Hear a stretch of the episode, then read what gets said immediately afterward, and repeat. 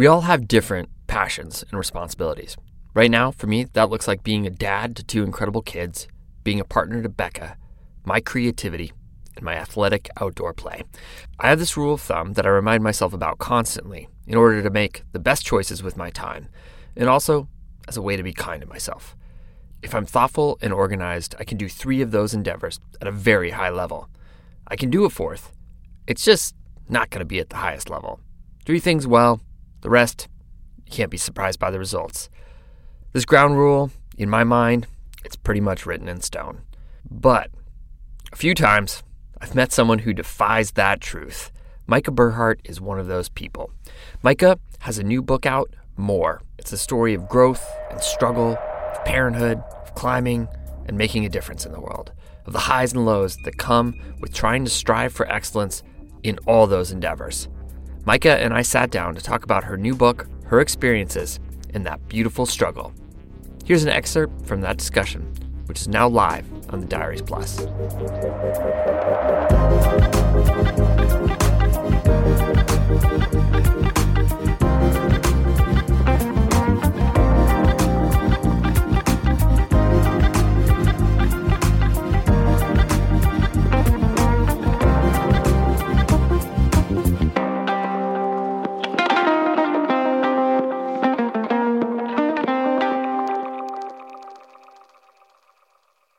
Ice climbing is dangerous. Things fall down, things fall off, things hit you in the head.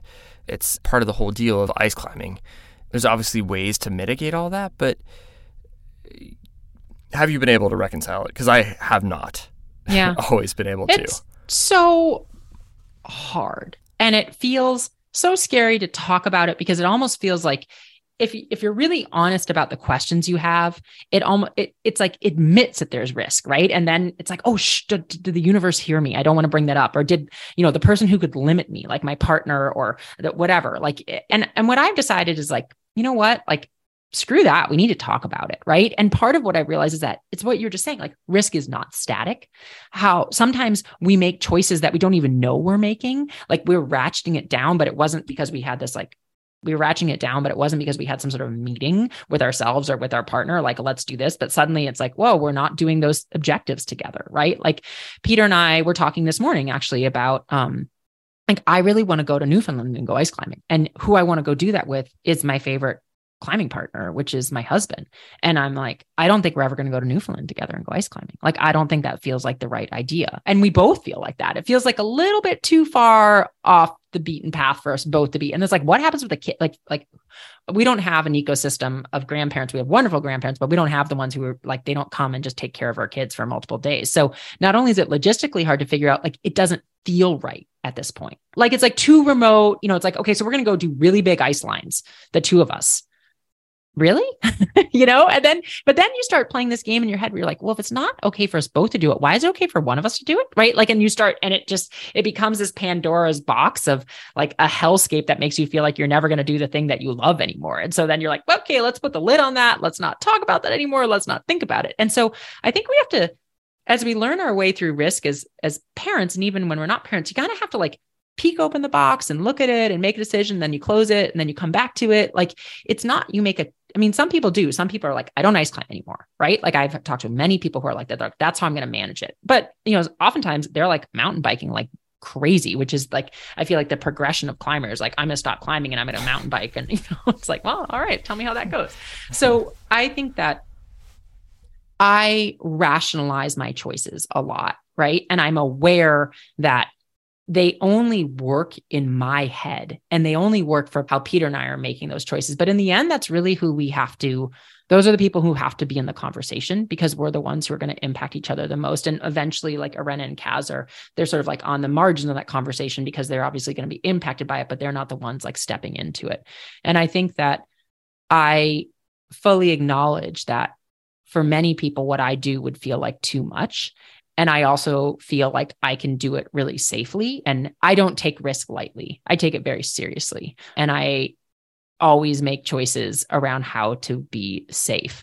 That doesn't always work out great, right? Like in the book, I talk about like taking this giant block to my hip completely unexpectedly. And it was like, whoa, okay, hold on a second. And I was ice climbing again like a couple days after that, right? Being like, okay, but here's how I can get around that. It's not, it's so not logical Fitz. Like it's, it, it's also really tricky when it is so deeply become a part of you. It's become such a part of me to do this. And it's not like I have to do it to prove anything, but like I love it right like i love what that is and i don't want to stop so can i shave it off a little bit can i can i make sure i have cell service can i if i don't have cell service can i have an inReach can you know but there are all these like you know little ways but i think you know you you back it off and then you find the moment when you can go a little bigger and you can feel a little freer. And then you thank the universe for letting you pull it for letting you pull it off. You know if if someone were to sit down and read read this book which i would suggest that everyone does it i do think it is a sort of a rorschach test uh, in the sense that i think some people will look at it and even the title right more. They'll just be like that's too chaotic. It's sort of borderline insane. Like the word itself I've thought it was rather poetic, and I'm curious, like, why choose that for a title, and what does it mean to you? To hear what this title more means to Majka, along with the rest of our conversation, subscribe to Diaries Plus. With this subscription, you will gain access to other exclusive episodes, ad free content, and more Type 2 fun. And plus, you get to support the future of the show. The link is in the show notes, or you can head to dirtbagdiaries.com backslash plus to subscribe.